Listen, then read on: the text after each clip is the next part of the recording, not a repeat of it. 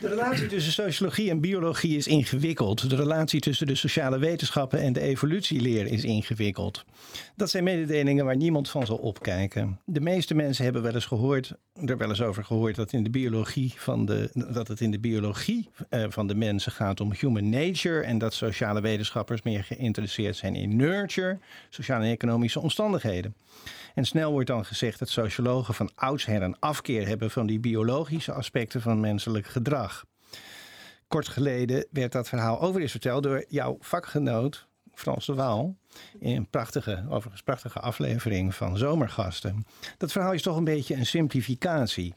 En in deze eerste aflevering van het project over evolutie wil ik daarom iets vertellen over de vroege liefde tussen de biologie en de sociale wetenschappen.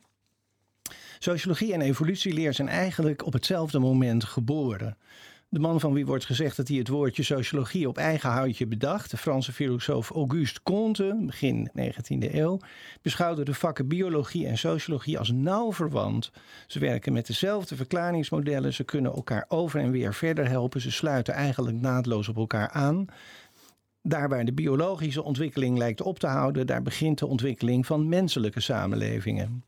Comte leefde aan het begin van de 19e eeuw in een tijdperk dat je kan aanduiden als pre-Darwinistisch. Maar al snel reisde het woordje sociologie naar Engeland en daar werd het opgepikt door Herbert Spencer, de auteur van een boek getiteld The Study of Sociology. En het was diezelfde Spencer die de principes van de moderne evolutieleer uiteenzette in een artikel dat al verscheen voor het beroemde boek van Darwin, The Origin of Species. Dat feit doet geen afbreuk aan de prioriteitsclaim van Darwin, die al voor Spencer het evolutionaire model had uitgewerkt en met veel mensen daarover had gesproken en gecorrespondeerd. En ook met zijn enthousiaste achterneefje Herbert Spencer.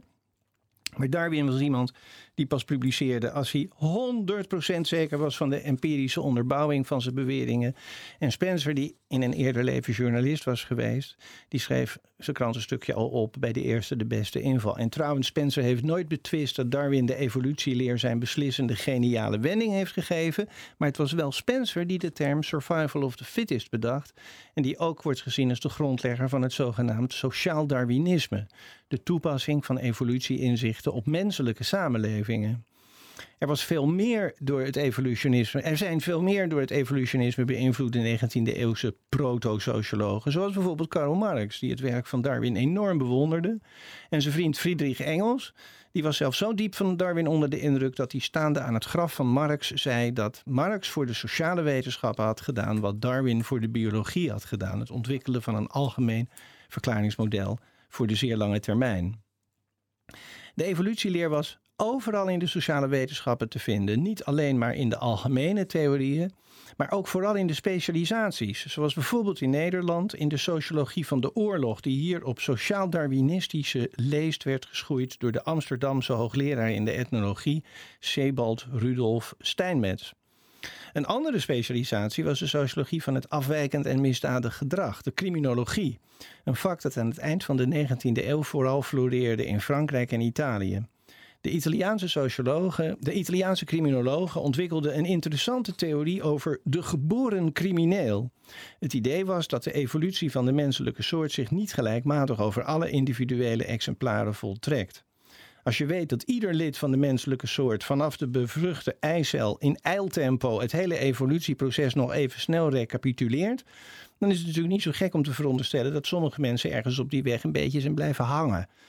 Dat zogenaamde atavisme is dan volgens die criminologen al af te lezen aan waarneembare lichamelijke trekken. Maar belangrijk is dat het zich ook toont in psychologische kenmerken. Bijvoorbeeld in uh, de, een, een, een nog enigszins primitief moreel bewustzijn. En nu zijn we aangekomen bij die beroemde reeks foto's die waarschijnlijk iedereen wel eens heeft gezien. De afbeeldingen die de Italiaanse criminoloog Cesare Lombroso opnam in zijn boek over de geboren misdadiger. Politiefoto's van ongure types met lage voorhoofden, een tamelijk griezelige uitdrukking in de blik en doorlopende zware wenkbrauwen. Die moesten aantonen dat mensen met een minder goed ontwikkeld normbesef al konden worden herkend aan hun fysionomie. En denk nou vooral niet dat die Lombroso een buitenbeentje was. Rond 1900 was dit het dominante paradigma in de sociale wetenschappen. Om op criminologische congressen te mogen meepraten, moest je eerst erkennen dat Lombroso een bijzonder belangrijke verklaring had ontwikkeld voor misdadig gedrag. En daarna mocht je er dan best nog aan toevoegen dat de sociale en de economische omstandigheden, armoede, slecht onderwijs natuurlijk, ook invloed uitoefenen en aandacht verdienen.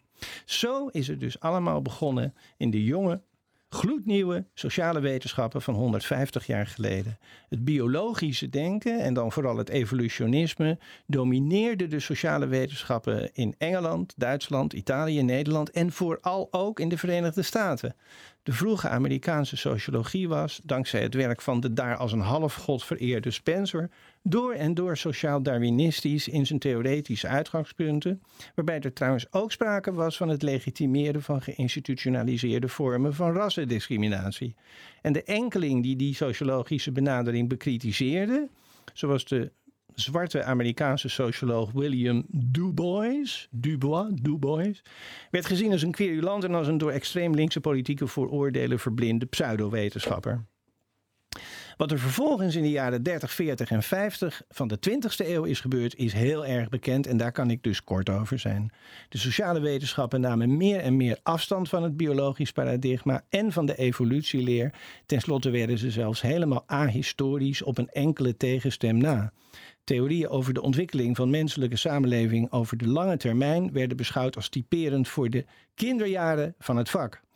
Vaak wordt gezegd dat na de Tweede Wereldoorlog de ondergang van het nationaalsocialisme, een politieke ideologie die doordrenkt was van vulgair racistisch sociaal darwinisme, de nekslag betekende voor elke vorm van belangstelling voor biologische factoren in de sociale wetenschappen. Hiermee wilde niemand meer worden geassocieerd. En in Amerika had het ook te maken met de groeiende afkeer van rassendiscriminatie en haar academische goedpraters. Toen ik hier in Amsterdam, nu precies een halve eeuw geleden, sociologie ging studeren, werd in de collegezaal nog simpelweg gezegd: sociologen houden zich bezig met nurture, biologen houden zich bezig met nature. Wij leerden vanaf het eerste college van professor Wertheim om biologische verklaringen in de sociale wetenschappen diep te wantrouwen.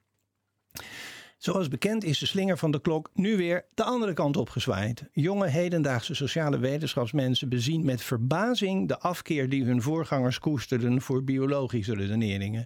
Voor hen spreekt het vanzelf dat sociologie en biologie bij elkaar horen. En onder hen zijn er velen die denken dat de verklaringsprincipes van het hedendaagse evolutionisme niet alleen verhelderend zijn in de biologie, maar ook in de studie van de ontwikkeling van mensensamenlevingen. En dus zou je kunnen denken, we zijn eigenlijk weer terug bij de stand van zaken van 150 jaar geleden. Maar dat is niet zo. Sociologie en biologie hebben zich razendsnel ontwikkeld. In de 19e eeuw had nog niemand gehoord van DNA en nu kunnen we het menselijk genoom ontraadselen. En over twee dagen verschijnt de iPhone 8 of 10 of X. En Conte en Spencer zijn dood. Al heel lang.